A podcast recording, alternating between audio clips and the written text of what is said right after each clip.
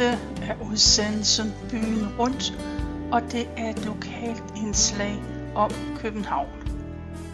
Jeg hedder Tove Christensen, og jeg har været på dengang.dk, og der har jeg fundet en overskrift, der hedder Johanne Louise Heilberg. Der står, Johanne Louise Pratkes blev født den 22. november 1812 i København. Hendes forældre var indvandrere i København. Hendes far var vintapper og traktør, og hendes mor var en jødisk pige fra Frankfurt. Ægteparet de drev beværtning og dansebod i Lille Ravnsborg, der lå ved Assistens Kirkegård, og de boede i en sidebygning. Fem år før Johanne Louise blev født, så bombede englænderne København, og hendes far blev ruineret som så mange andre. Han måtte klare sig videre i den fattige tid under krig og efter krigen, og efterhånden var der kommet ni børn. Så gik han i stå, eller han havde måske aldrig haft det store initiativ. I hvert fald så var det hans kone, der havde ben nok i næsen til at holde det hele gående, så godt som det nu kunne lade sig gøre. I 1814 så kom den store skolelov, der krævede, at nu skulle alle børn i Danmark undervises. Der kom ikke nogen skoletvang, og det er der jo stadig ikke. Men alle børn skulle undervises, og hvis de ikke gik i skole, så skulle det kontrolleres, om de private lærte lige så meget, som skolerne krævede. Det er almindeligt at tro, at undtagelserne var de rige børn, der fik privatlæger. Men i de første ret mange år var det stadig i de jævne og fattige lag det knep, fordi de fattige ikke fik fat i, hvad det drejede sig om, og de var lige glade. Og det var fra starten umuligt at skabe en rimelig kontrol. Så Johanne Louise kom ikke i skole. Hele livet sloges hun med sin barndoms forsømte undervisning. Hun kunne nemlig ikke stave. Om hun var ordblind, er vist ikke undersøgt grundigt. De mest banale ordblinde fejl, de ses ikke i hendes tidligere breve. Men da hun øh, begyndte at skrive breve, så fik hun hurtigt hjælp, så hendes brevklader blev set igennem af gode venner, eller hvem hun nu havde om sig. Det var livet igennem pinagtigt for hende, fordi hun så gerne ville skrive. Hendes mor prøvede sig med at holde flere små beværtninger, og hun havde middagsgæster i abonnement, og en tid boede familien i Aalborg, fordi hendes mor holdt kantine for Jysk Regiment. Og her fik Johanne Louise sin beskedne debut som kunstnerinde regimentets stabshornist. Han lærte hende at danse, selvom hun var en lille pige. Hun var i Aalborg fra hun var fire til hun var otte år. Da familien kom tilbage til København, så kom den otteårige Johanne Louise ind på Hofteatrets danseskole. Hendes mor havde om sommeren et telt på Dyrehavsbakken. Og det ser ud til, at Johanne Louise allerede som barn optrådte. Måske både ud på bakken, men i hvert fald i restauranten inde i byen. Det var med en æggedans på billardbord. Hun var flink på danseskolen, og hun fik barneroller i skuespil. Hun var godt et halvt år, da en af hendes livs mange gode tilfældigheder greb ind. Johan Harbo, Han var 24 år og havde en stilling som assistent på det kongelige glædelager. Han var en stilfærdig og nobel ung mand, og han opdagede Johanne Louise. Han blev rystet over at se hende danse på bordet for beværtningens gæster, og han begyndte at tage sig af hende. Han lærte hende at læse. Hun lånte bøger af ham, og han så, at hun var særdeles velbegavet, bare komplet uskolet. Samtidig havde hun medvind på hofteatret. Som 13-årig optrådte hun sammen med den 40-årige elskelige skuespiller Christian Neumann Rosenkilde i det lille charmerende digteriske Bagatell om Hans og Trine i Rosenborg have. I salen sad Johan Ludvig Heilberg. Han havde sin fars A.P. Heilbergs lette rørte hjerte, når det galt meget unge piger. Men han så også, at her var der et talent. Han skrev næsten på stedet, hvor det ville, aprilsnarne med en rolle til barnestjernen. Hovedrollen i aprilsnarne er den pige lagt ind i et lille let skuespil med succesnavnet bevaret. For i Vortevillen hedder pigen Trine Ra. Heilberg var allerede på den tid en dreven teaterskrædder og galant. For rar, det betyder rar og sjældent usædvanlig. Men Vortevillen og Johanne Louises blev en succes. For selvom Vortevillen er tyndbenet, men den er efter tidens målestok kvik og frisk. Teatrets censor Knud Lyne Rabeck ville have stykket kasseret, for det var meget uanstændigt at lade en læger krybe ned i en kurv sammen med en pigeelev og lade kurvens låg være lukket i nogen tid. Men stykket blev spillet, og det fik succes. Johanne Louise blev flyttet fra balletskolen til skuespillet og fik 100 ristaler i årlig gage. Heilberg slap ikke sit talentbart af syne. Han fulgte hende endda ret grundigt, og han havde allerede været på dyrehavsbakken og skrevet vilden, renaissancen og dyret. Og så godt kendte han familien, at han kunne låne Johanne Louises mor bakketelt, så det stod på scenen. Men han var ikke alene om at have få øje på hende.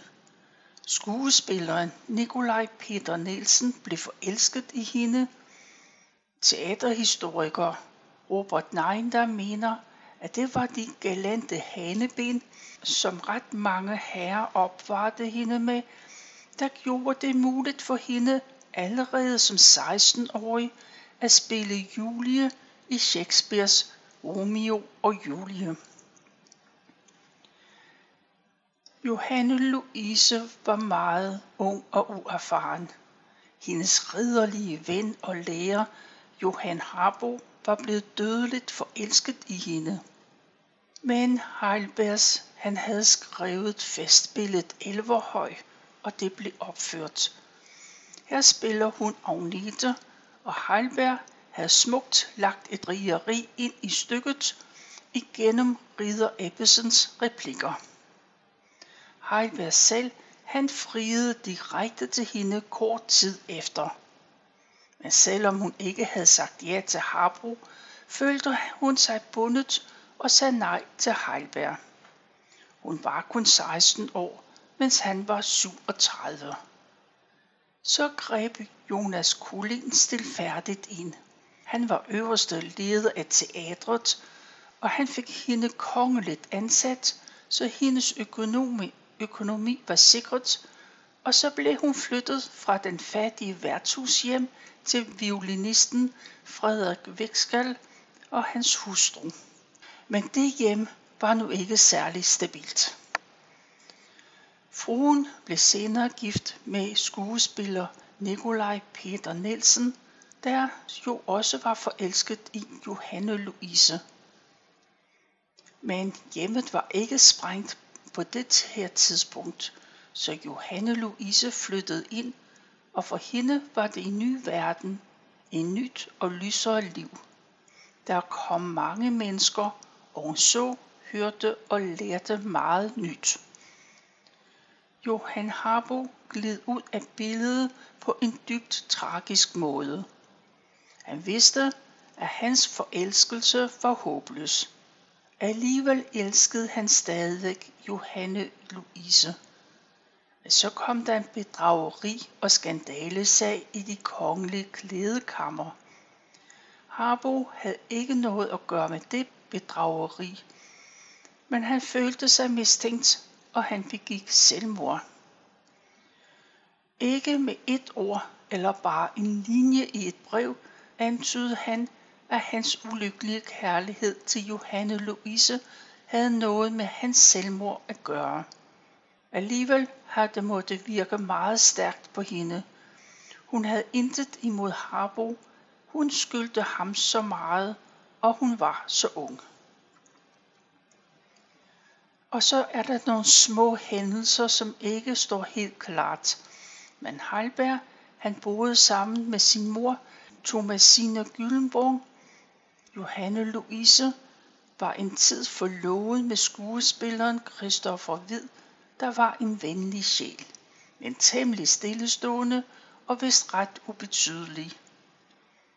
Den trolovelse blev hævet, og så førte vejen af sig selv i armene på Heiberg.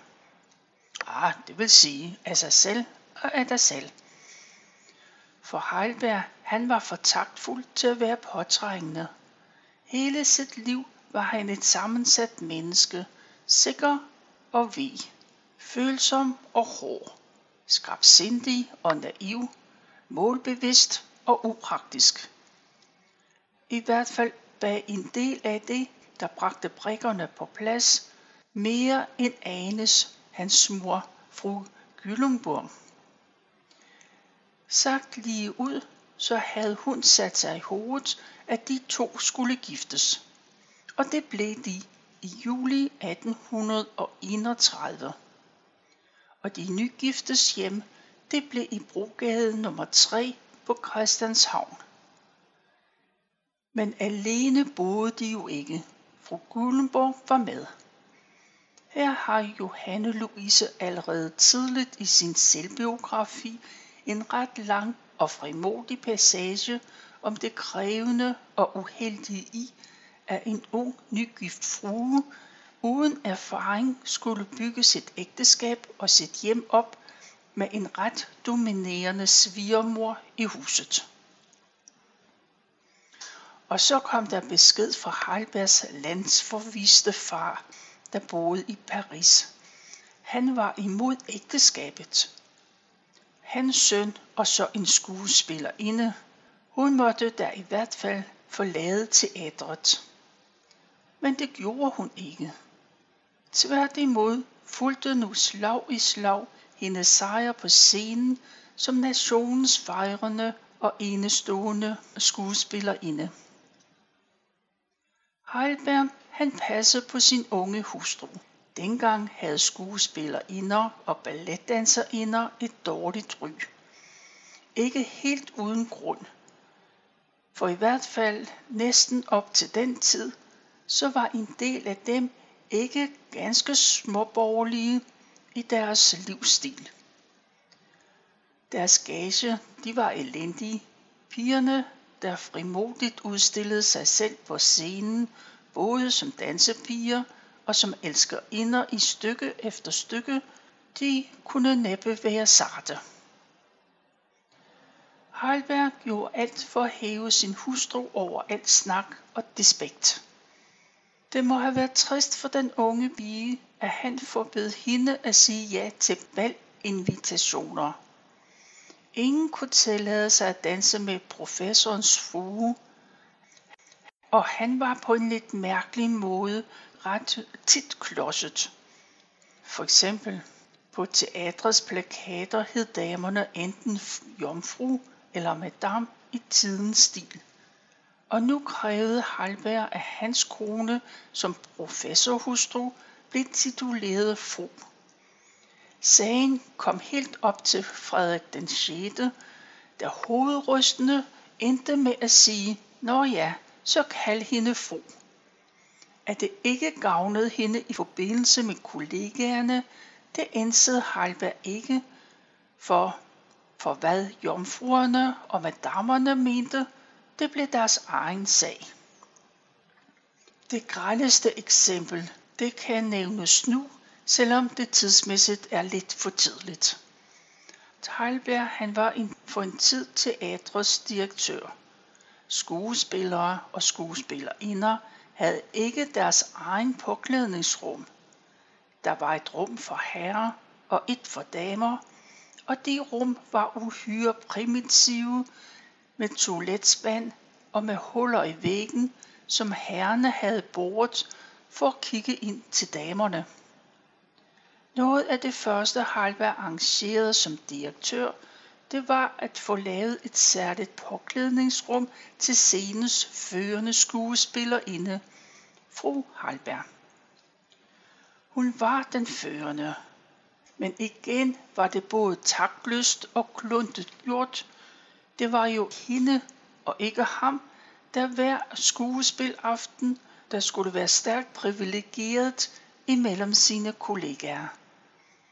Man mærker ikke i hendes erindringer, at hun selv har følt, hvor urimelig den slags var, og hvor meget det måtte have skadet hende selv. Heilberg havde lært hende, at slidt var man hævet over. Hjemmet, det var stiligt. Heilberg ønskede en form noget over, hvad han strengt taget havde råd til. Blandt andet holdt han i flere år en ridehest og fandt det åbenbart flot at sælge den, for på den måde så kunne han udstille, at det var lige lovlig meget luksus. Tilfældet det skænkede ham en smuk chance. For i 1848, da krigen brød ud, så lånte han meget ædelt det arme dyr til hæren, og hesten forsvandt sporløst og Halber, han har sikkert ikke let efter den. Hans unge hustru måtte tage stiv arm, at han havde en søn uden for ægteskab. Med alle rimelige forbehold måtte der regnes for givet, at den unge Georg Bunsen var Heilbergs søn. Og han var fru Gulenborgs yndling, for han var jo hendes sønnesøn og det eneste barnebarn, som hun fik. I perioder boede Georg Bunsen hos dem, og ellers kom han der meget. Det gjorde ikke sagen lettere, at han blev vildt forelsket i sin fars unge hustru og led store kvaler af jalousi imod sin far. Sammen med det hører, at ægteskabet imellem Heilberg og hende var smukt og ædelt. Men hun skriver selv, hvordan hun om aftenen til meget sent kunne gå hvileløst op og ned af gulvet, mens Halberg sad i et tagrum ved sit teleskop og kiggede stjerner. Hun omgik sin mand uægteskabelige søn på den smukkeste måde. Men selv fik hun ingen børn.